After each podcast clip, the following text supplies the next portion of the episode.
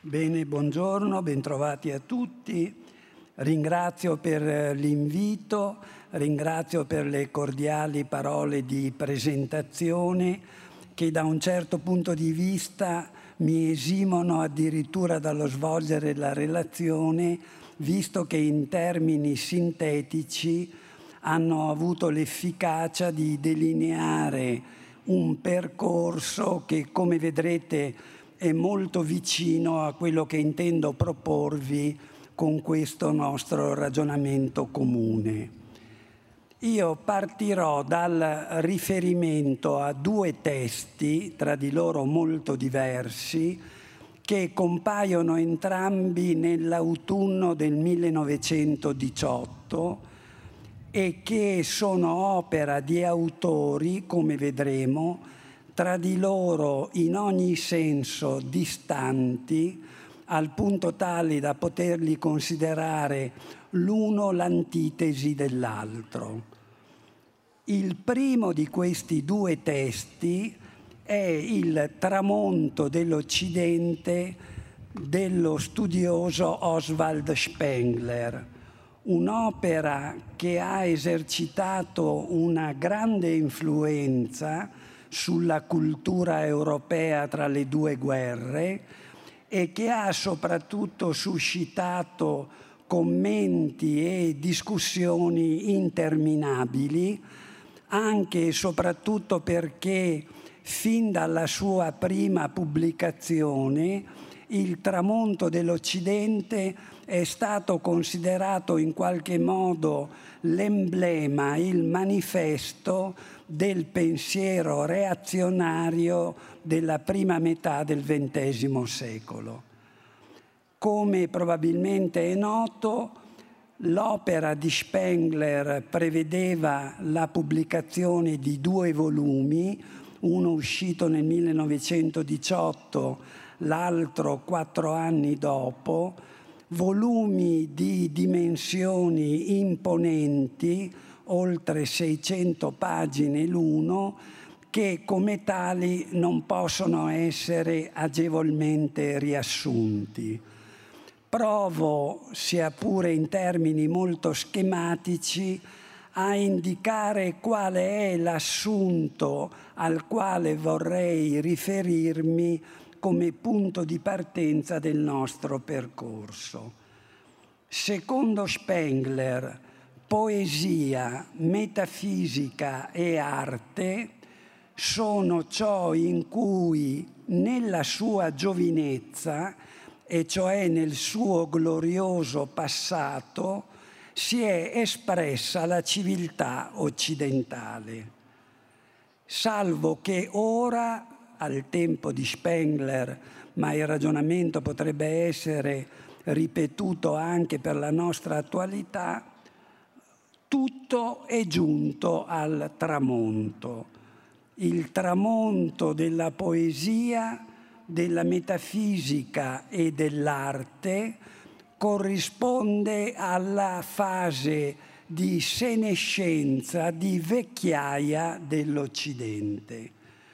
Questa cultura, la cultura basata sulla metafisica, sulla poesia e sull'arte, è ormai, secondo Spengler, decrepita ed è totalmente priva di forza creativa.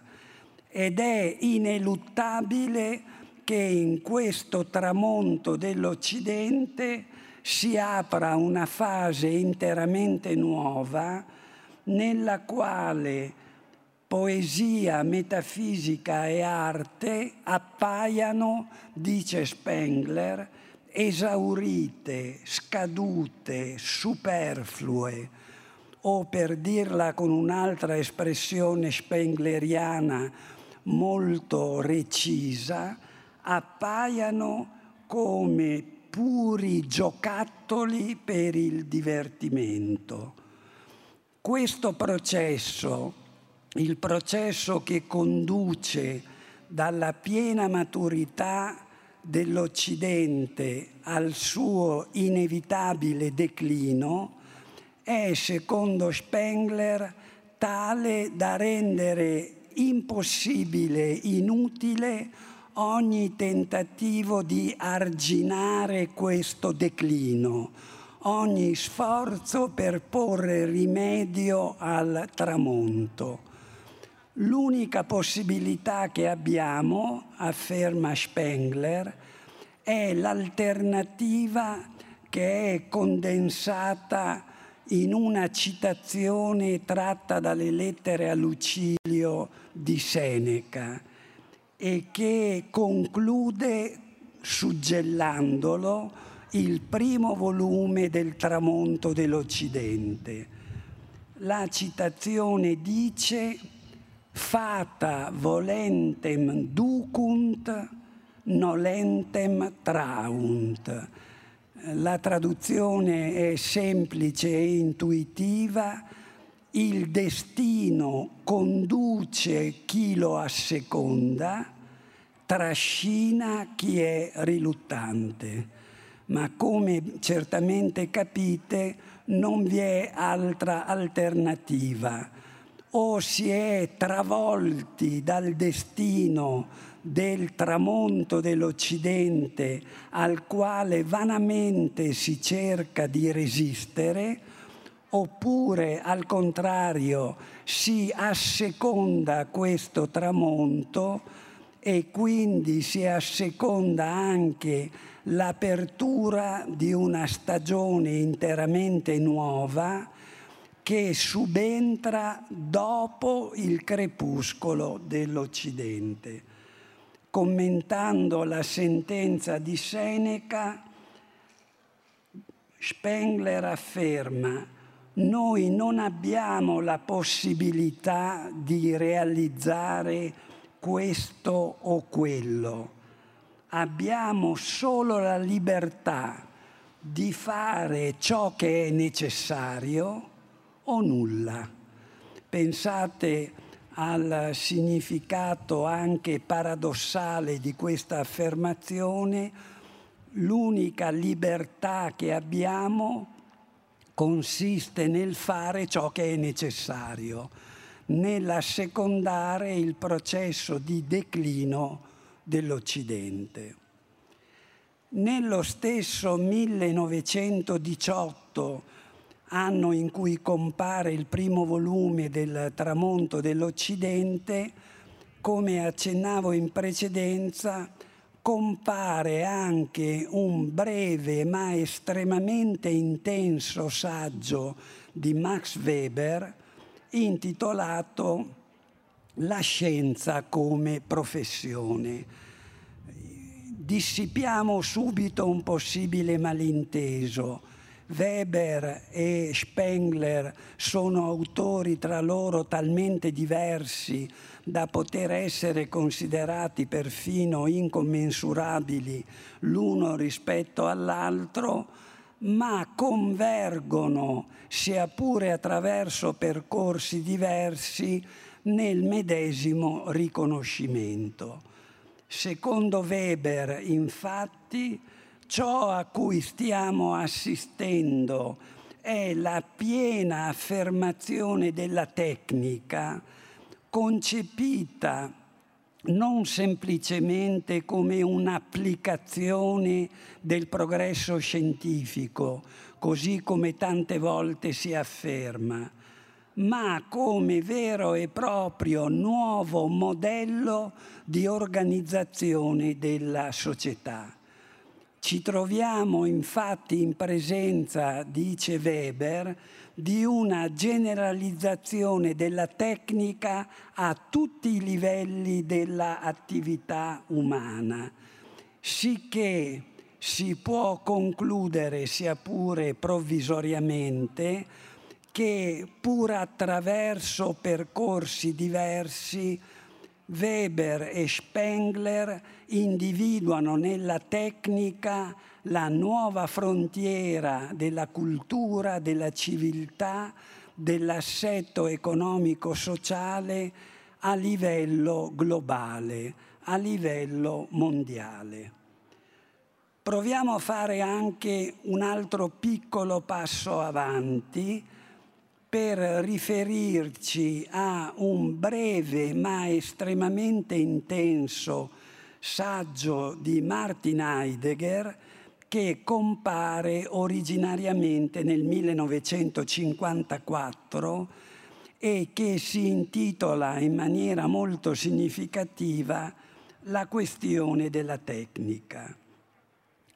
Molto più esplicitamente di quanto non accada con Weber, Heidegger individua nella tecnica il compimento del destino dell'Occidente.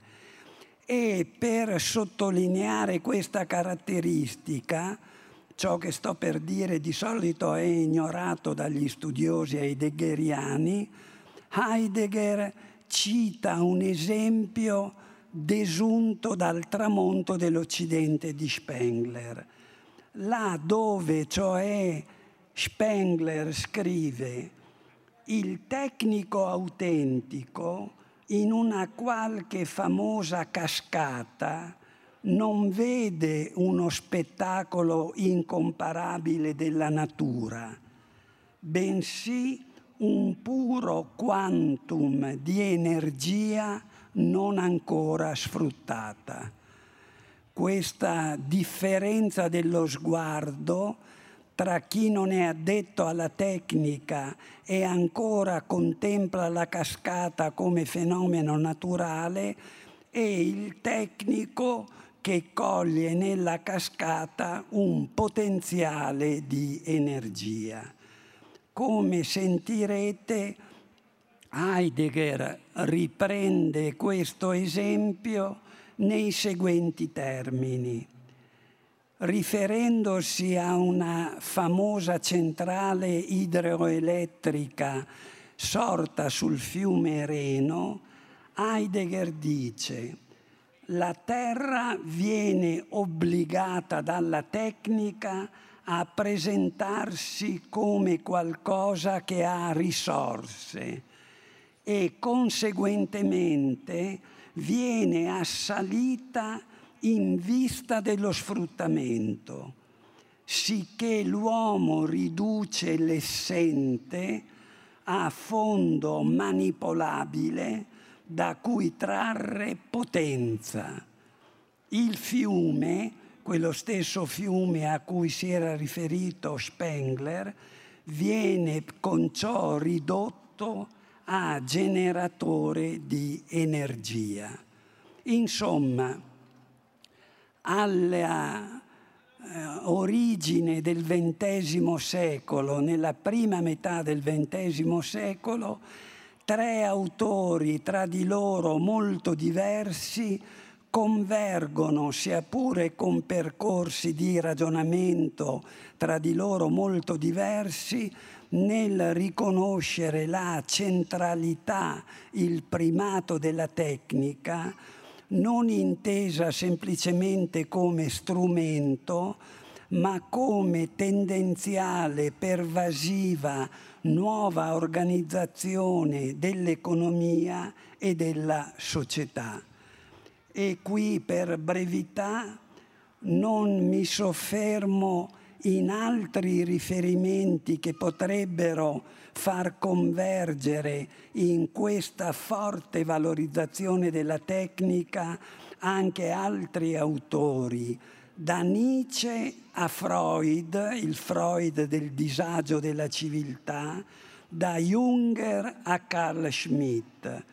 Insomma, quella alternativa che Spengler pone come scissione tra cultura e civilizzazione ricompare in altre forme anche in altri autori. Ma qui si pone immediatamente, lo vedrete, un problema di fondo che probabilmente vi starete ponendo voi stessi e che imprimerà una svolta anche al percorso che intendo proporvi.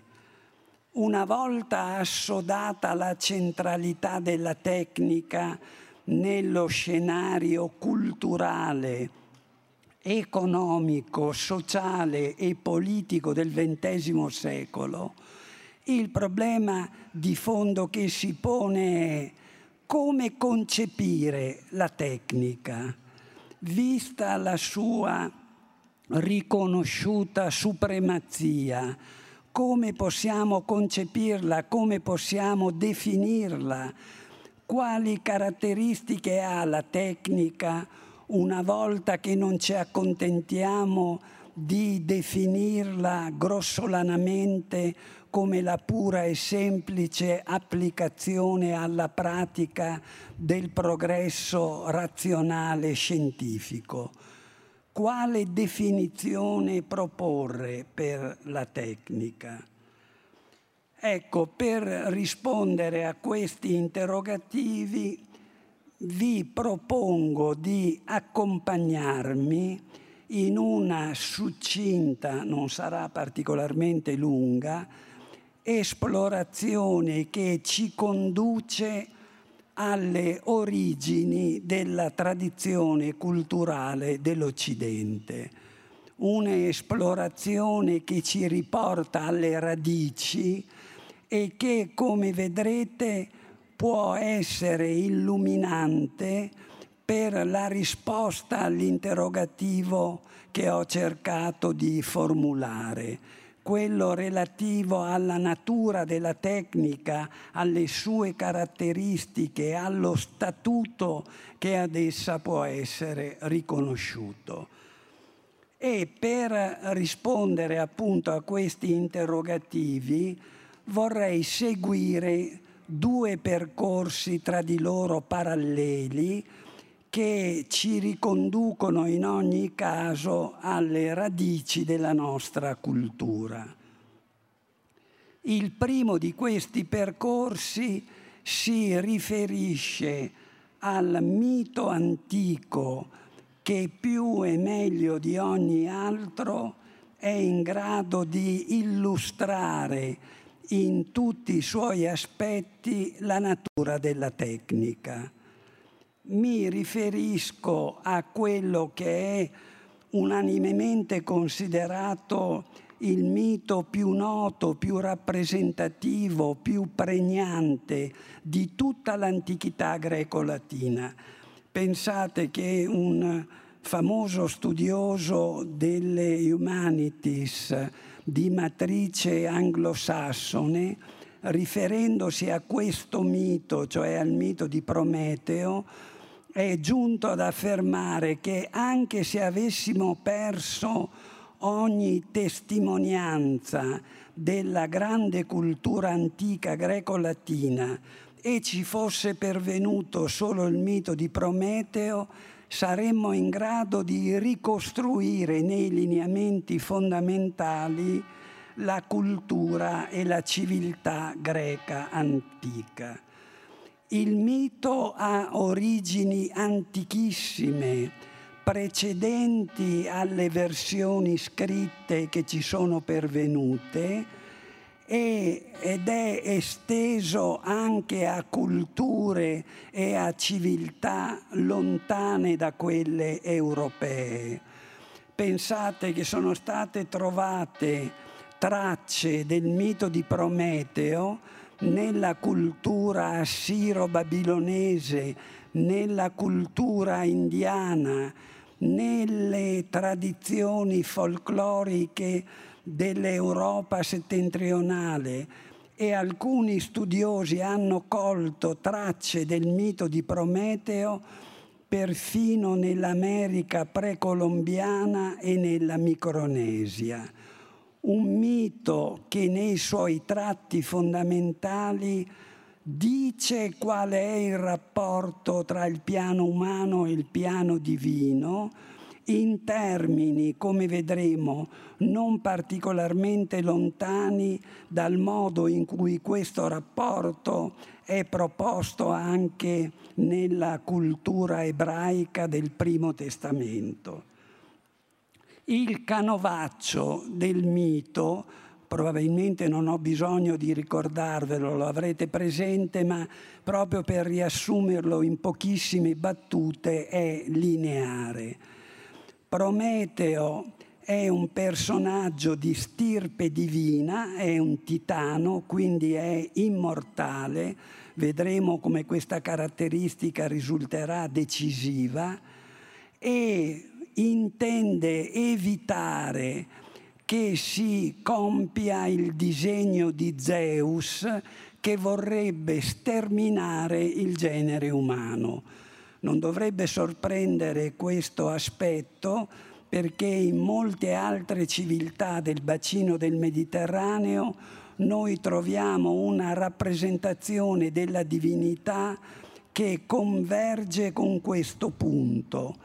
Dio ha in odio il genere umano, o è mosso da invidia nei confronti dei mortali, o intende sanzionarli per le loro colpe. Quello che conta, ne abbiamo traccia anche appunto nella cultura del Primo Testamento, ad esempio nell'episodio del diluvio universale, quello che conta è la volontà di Dio di cancellare il genere umano dalla faccia della terra. Prometeo si oppone a questo disegno perché è mosso da filantropia, cioè alla lettera è mosso da amore per l'umanità e per scongiurarne l'estinzione si risolve a compiere un gesto sacrilego rubando il fuoco che era attribuzione esclusiva delle divinità, in maniera particolare di Efesto. Prometeo ruba il fuoco considerato in qualche modo il simbolo, la metafora della tecnica, per donarlo agli uomini. Se vogliamo trovare due estremi cronologici che ci parlano della estensione temporale del mito di Prometeo, potremmo risalire fino ai primissimi documenti scritti della nostra cultura, e cioè i poemi di Esiodo, Opere i giorni e Teogonia, e arrivare fino al cuore del XX secolo. Ricorderete probabilmente che una versione del mito di Prometeo è quella in cui la musica è di Luigi Nono e il libretto è di Massimo Cacciari e risale al 1984. O per i cinefili si potrebbe ricordare il Prometheus che Ridley Scott realizza nel 2012, che rappresenta forse la versione più aggiornata del mito di Prometeo ma proviamo a vedere in grande sintesi che cosa emerge dalle prime versioni del mito. Ho citato quella di Esiodo, dopo Esiodo un'altra importantissima versione del mito di Prometeo la ritroviamo nella trilogia di Eschilo dedicata al titano ribelle e c'è poi una straordinaria reinterpretazione del mito ad opera di Platone nel dialogo intitolato Protagora. Provo a dire in estrema sintesi, schematicamente organizzati in tre punti, quali sono gli aspetti che emergono dal mito originario. Il primo, la tecnica è un dono di Prometeo agli uomini, il che significa che prima dell'intervento del titano ribelle, gli uomini erano sprovvisti della tecnica. La tecnica, insomma, non appartiene al patrimonio originario dell'umanità, ma corrisponde, è la conseguenza di un intervento filantropico di un personaggio di natura divina.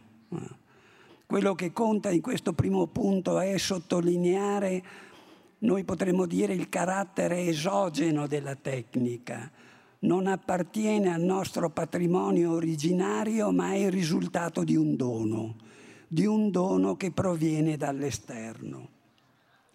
Secondo punto e più importante, il dono della tecnica è il risultato di un sacrilegio, e cioè della violazione della sfera di appartenenza che è propria della divinità.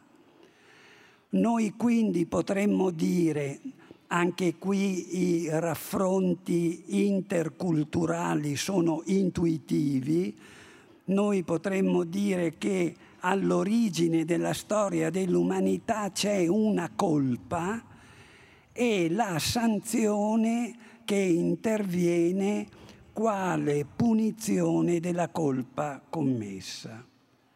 Terzo punto, questo significa, badate questo passaggio, mi permetto di raccomandarlo alla vostra attenzione, questo significa che fin dall'origine la tecne è un dono che porta con sé però una punizione è un conferimento di qualcosa che in precedenza non si possedeva, ma al tempo stesso implica una sottrazione.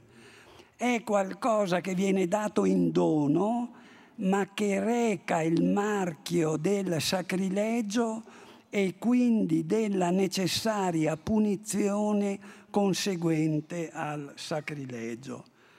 Insomma, se vogliamo, e non è un vezzo, usare i termini greci per indicare questa costitutiva e ineliminabile ambivalenza originaria della tecnica, noi potremmo dire che la tecnica è un doron, cioè un dono, che è insieme anche ineliminabilmente un dolos, cioè un inganno.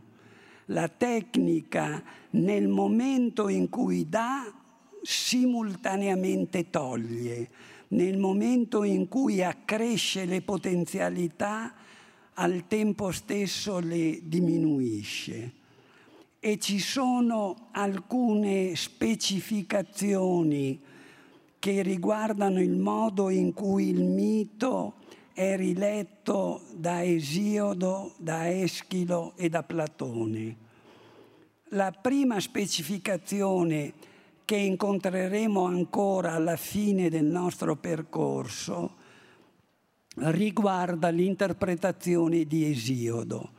Esiodo offre un'interpretazione estremamente suggestiva dove la tecnica è in qualche modo la posta in palio del conflitto, della gara, della competizione tra Prometeo e Zeus.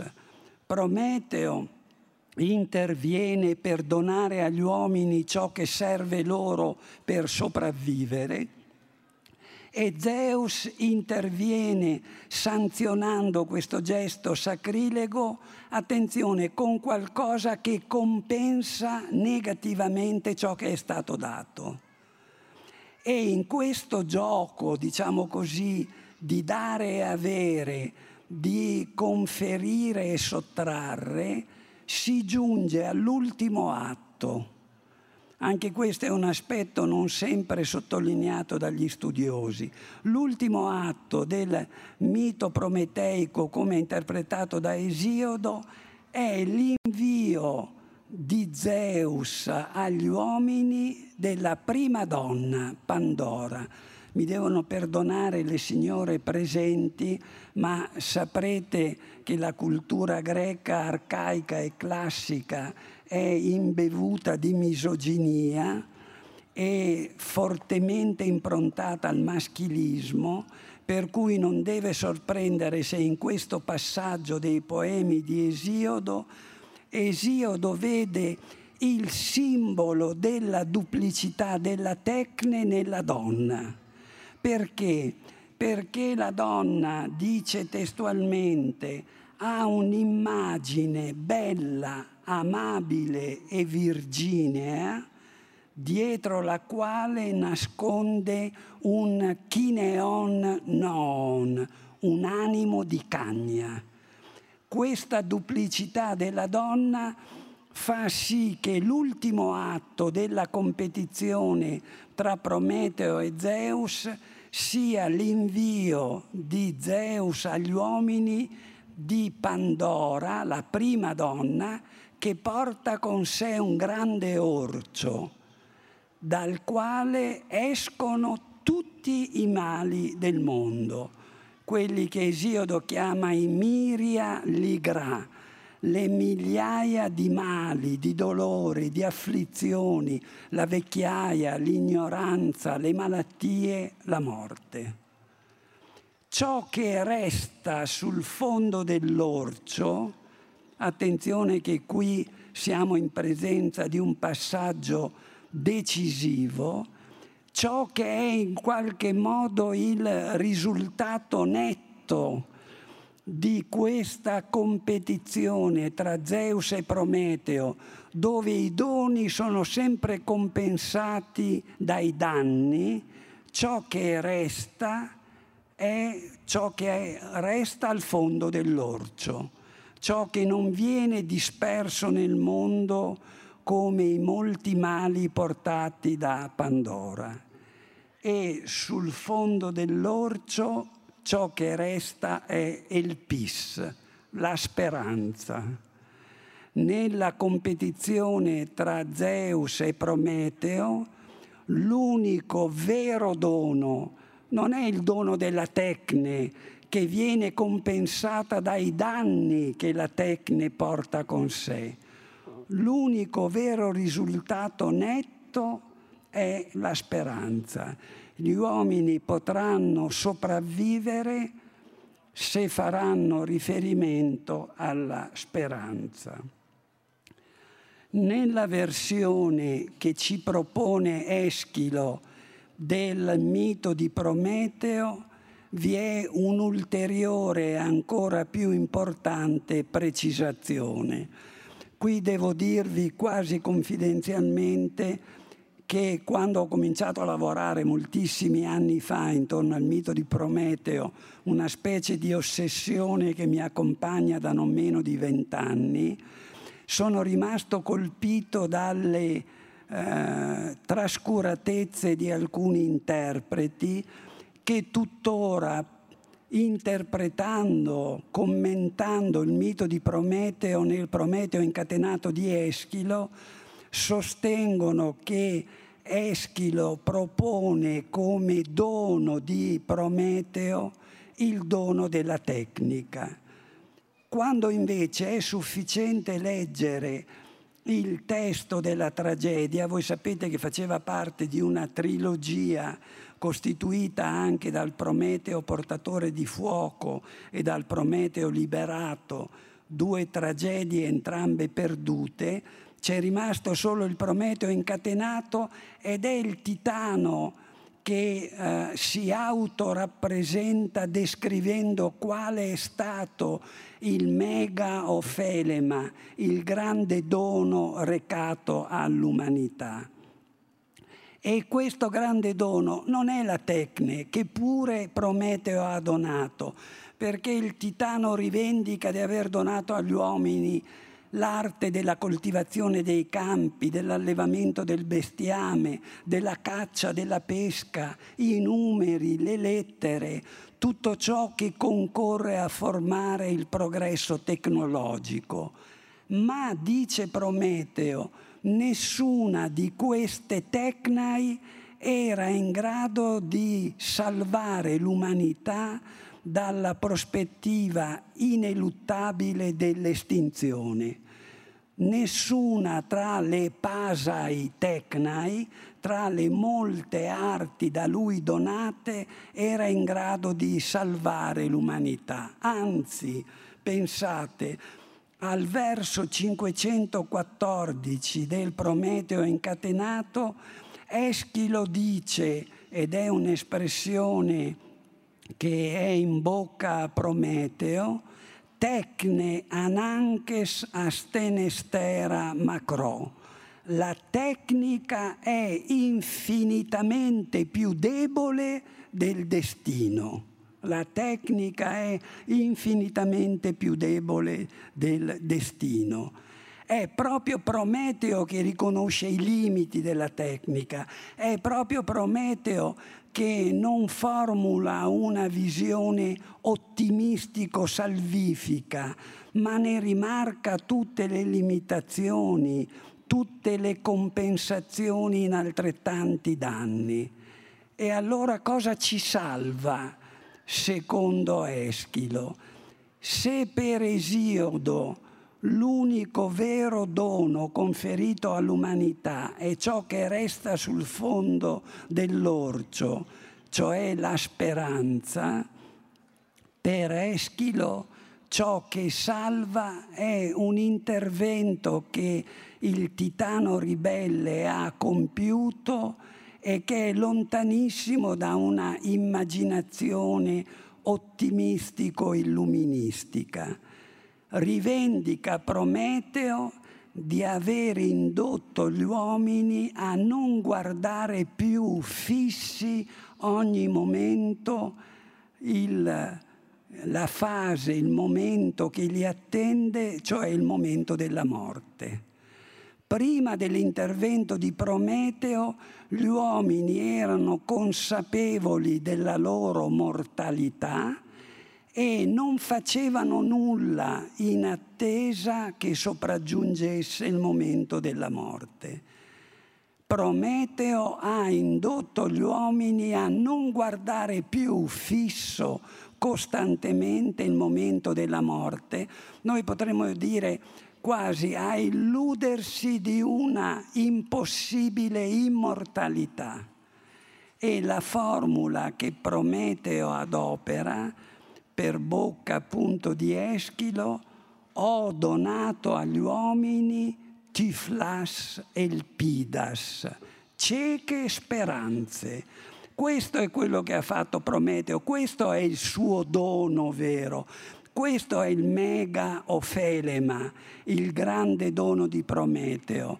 Avere sviato lo sguardo degli uomini dall'attimo fatale aver loro consentito di vivere alimentati da una cieca speranza.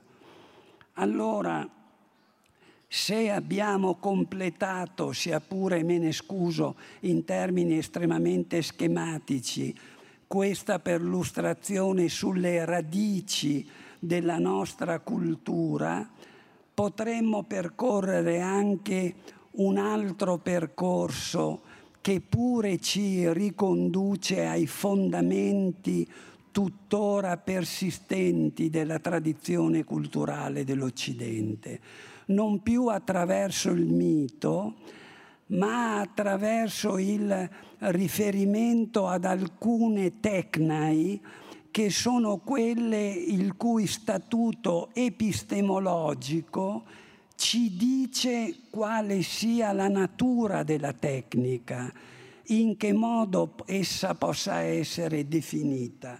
Mi accorgo che è già passato molto tempo e che devo andare verso la conclusione e allora mi perdonerete se sarò particolarmente schematico. Vi avrei proposto di analizzare in maniera particolare tre tecnai antiche, le tre forme di tecne che probabilmente sono le più significative per comprendere lo statuto epistemologico della tecne. La prima, se volete, è perfino sorprendente. Ve la racconto in pochissime battute di sintesi narrano alcune fonti antiche che nella prima metà del V secolo il sofista Antifonte aveva aperto nel cuore della città di Corinto uno strano negozio, una strana bottega, sulla quale aveva affisso un'insegna che recava come dizione Tecne Alipias. Di che cosa si trattava? Il sofista Antifonte, attraverso questa espressione Tecne Alipias, rivendicava di saper esercitare l'arte di consolare l'animo dagli affanni.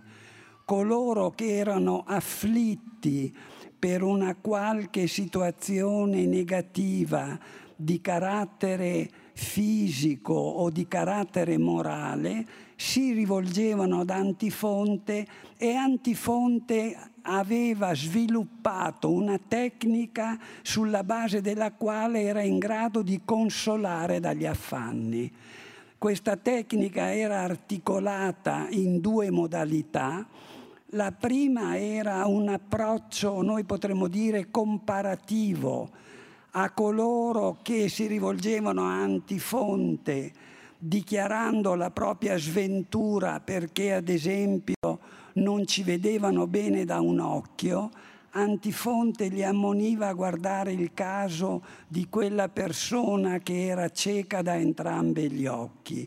Relativizzando la propria posizione si poteva guadagnare uno sguardo più equilibrato sulle proprie disavventure, restandone consolati e poi una seconda forma di tecne alipias, di arte di consolare l'animo dagli affanni, quella che si dice con una formula latina, la premeditatio futurorum malorum, e cioè l'esercizio quotidiano di chi si prepara ad affrontare alcune sventure in maniera tale che quando queste sventure accadono egli è pronto a reggerle. Vi è un esempio storico particolarmente significativo quello che riguarda la figura di Pericle, di cui si racconta che un giorno gli fu annunciata la morte prematura dei suoi due figli di 18 e 20 anni e Pericle restò imperturbabile, commentando questo evento con la frase sapevo di averli generati mortali è fin troppo evidente come la tecne alipias anticipi nella sostanza un orientamento di terapia analitica ancora oggi dominante nell'ambito della psicologia e della psicopatologia. Vi è poi una seconda forma di tecne sulla quale sarebbe importante se ci potessimo soffermare ma il tempo stringe, quella tecnica che nel mondo antico trova il suo fondatore al confine tra il mito, la leggenda e la storia, nella figura del medico Ippocrate.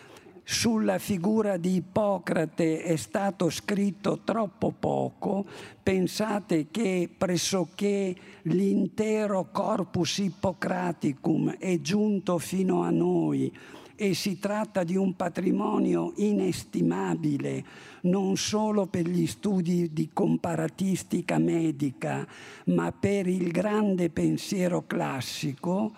E Ippocrate definisce la medicina come iatriche tecne, come tecne medica e spiega, ecco perché ci è necessario il riferimento a Ippocrate, e spiega per quale ragione la medicina debba essere considerata una tecne. E questa, devo dire, è una raccomandazione che dovremmo tenerci cara per comprendere le possibilità ma anche i limiti dell'odierna medicina. Perché dice Ippocrate, non può la medicina pretendere di avere la certezza assoluta. Non ha la medicina lo statuto di una episteme, cioè di quella che potremmo chiamare oggi una scienza dura, perché essa è una pratica assistita da alcune conoscenze. Quindi la medicina va distinta dalla scienza, ma va anche distinta dalla mera pratica dei tanti ciarlatani che ignorano i principi fondamentali della medicina. La medicina è una tecne e per tecne Ippocrate intende qualcosa che è intermedio tra, tra la certezza apodittica delle scienze fisico-matematiche e il puro procedere empirico del praticone che somministra un farmaco.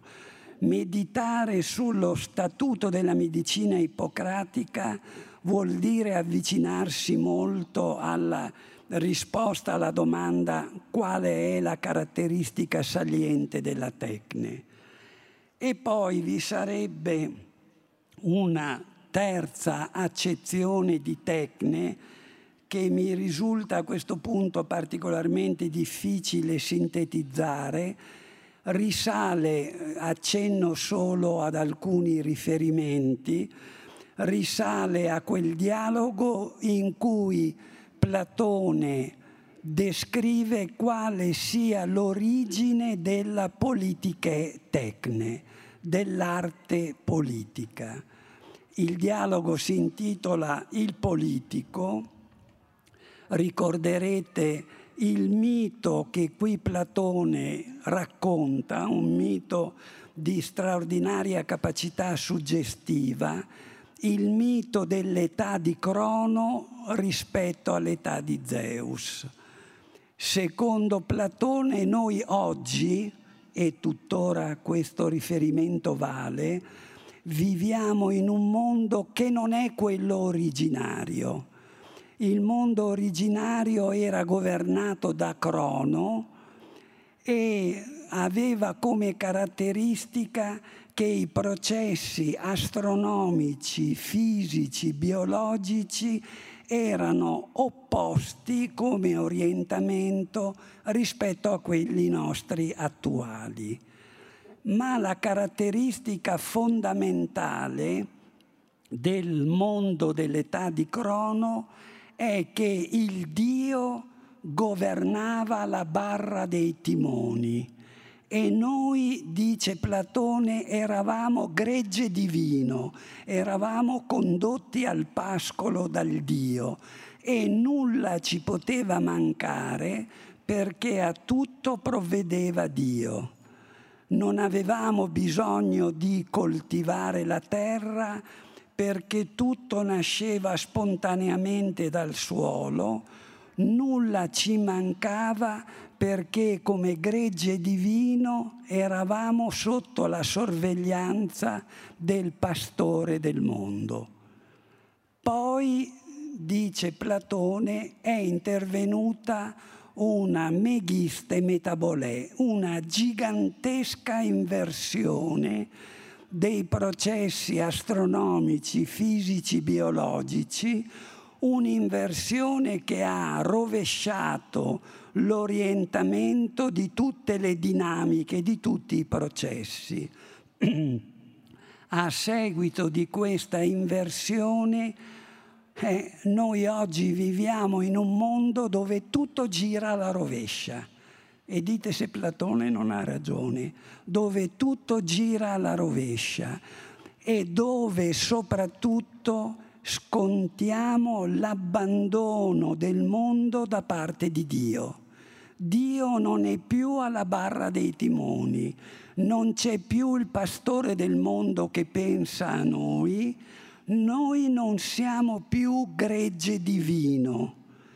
E in questa condizione di abbandono di un mondo dove tutto gira alla rovescia, ci è stata donata la tecne politica come rimedio parziale e insufficiente al nostro abbandono.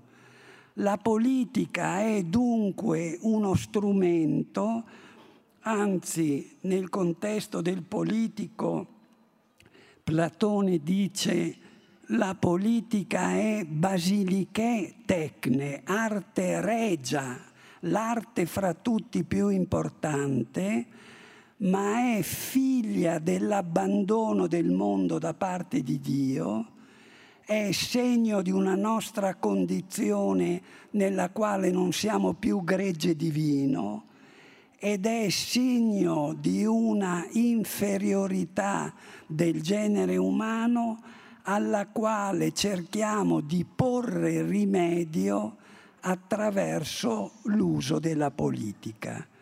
Questa importante origine della politica ci fa anche capire quali ne siano le potenzialità, ma anche quali ne siano i limiti. Taglio radicalmente, sarete contenti, sollevati, per arrivare alla parte conclusiva che spero di commendiare in pochi minuti.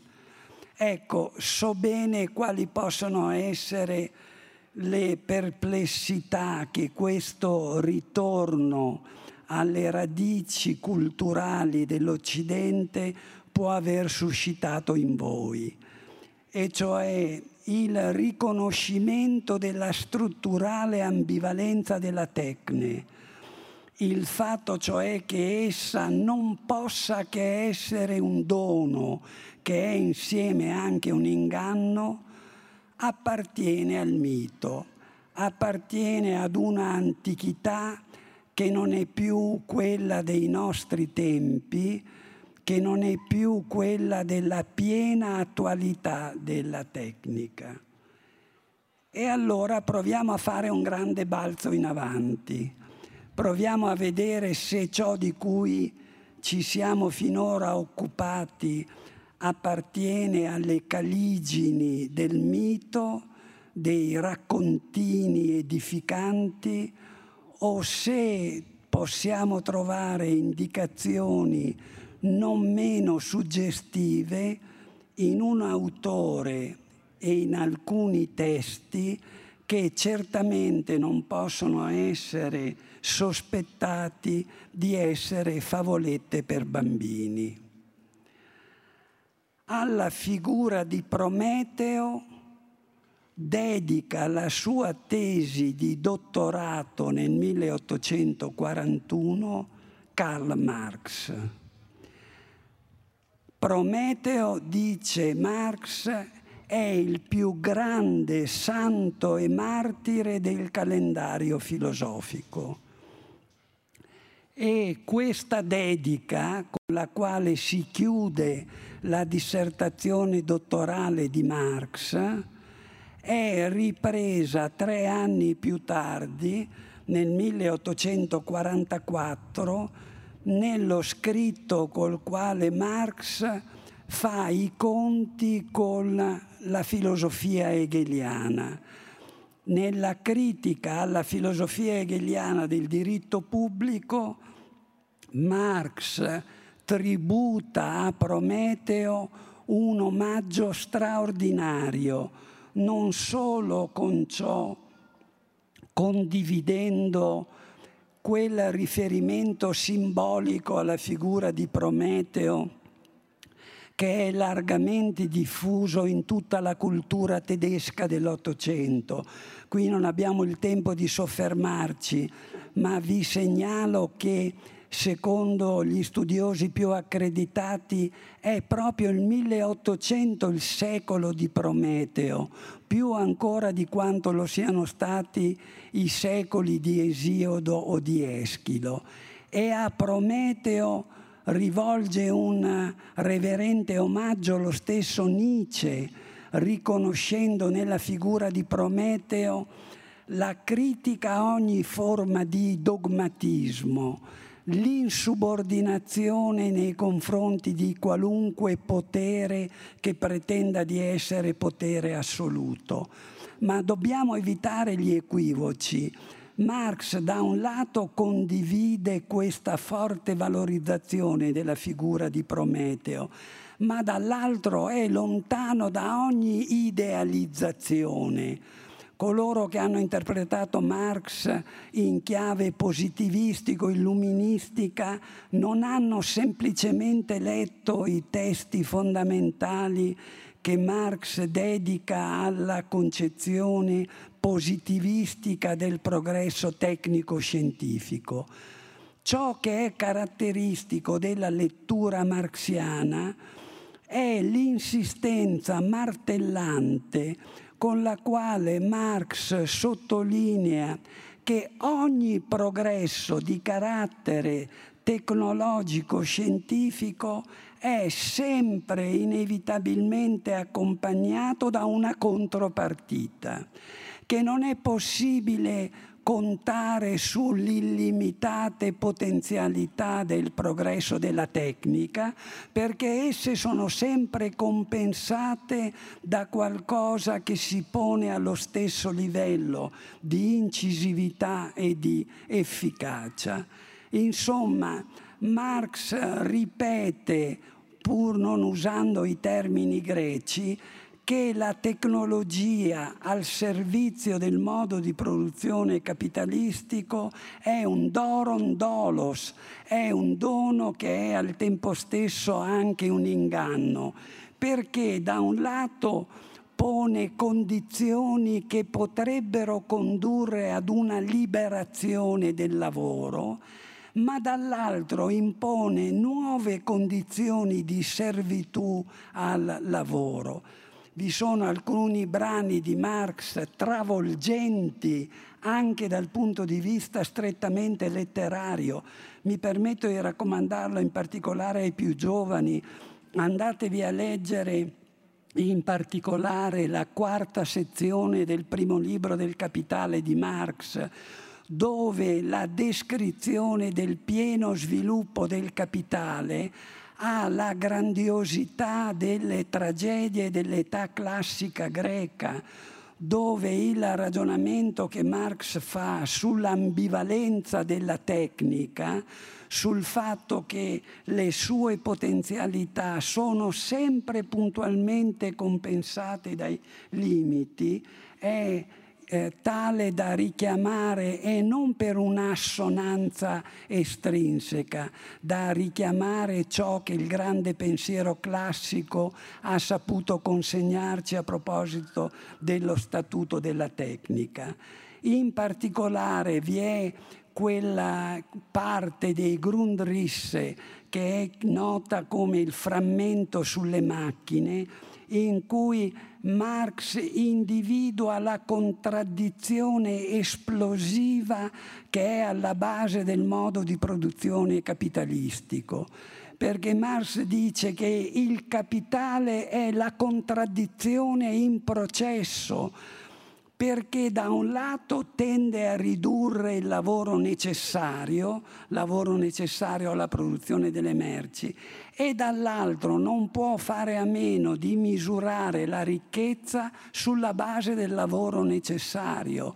Per cui questa contraddizione nella quale si esprime la contraddittorietà della tecnica è una contraddizione che tendenzialmente conduce ad una situazione di potenziale collasso del sistema capitalistico di produzione.